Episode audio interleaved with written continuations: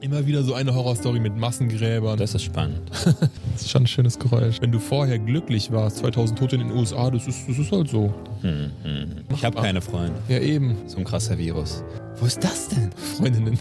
Dass ein Gewaltpotenzial entsteht. Panik. Guck dann, was ist irgendwie Geiles, gibt es da halt auch eben nicht. Es wundert mich, dass du die Maske abgenommen hast. Da gibt es ja auch Sachen, die wir noch nie gesehen haben. Ich meine, worauf spekulierst du sonst? Social Distanced ist es eigentlich ein ganz geiles Gefühl, dass man das eigentlich nicht zulassen darf als Gesellschaft. Hm, hm. Ist die Gefahr direkt da, dass die Männer ihre Frauen schlagen oder auch die Frauen ihre Männer? Das musst du wissen, wenn du einen Menschen heiratest, dass er dich irgendwann abfucken wird. es werden trotzdem viele Menschen sterben. Ah ja, okay, sie haben jetzt rausgefunden, dass die Übertragungsrate von Katze zu Hund äh, doch sehr klein ist. Hm, hm. Shit, ne? Sehr angespannt und sehr hektisch. Aus dieser egoistischen Perspektive. Anfangen durchzudrehen. Die Leute gewöhnen sich an alles. Außer du bist Nordkorea. Hm, hm. Bin ich in der Bücherei und lerne. Diesen völlig absurden Scheiß. Und stehen da stundenlang in der Schlange auf der Straße. Ja.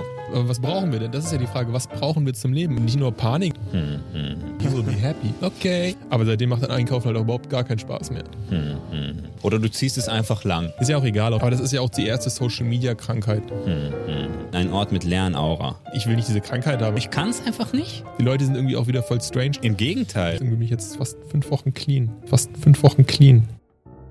Nice. Aber jetzt den Faden nicht verlieren.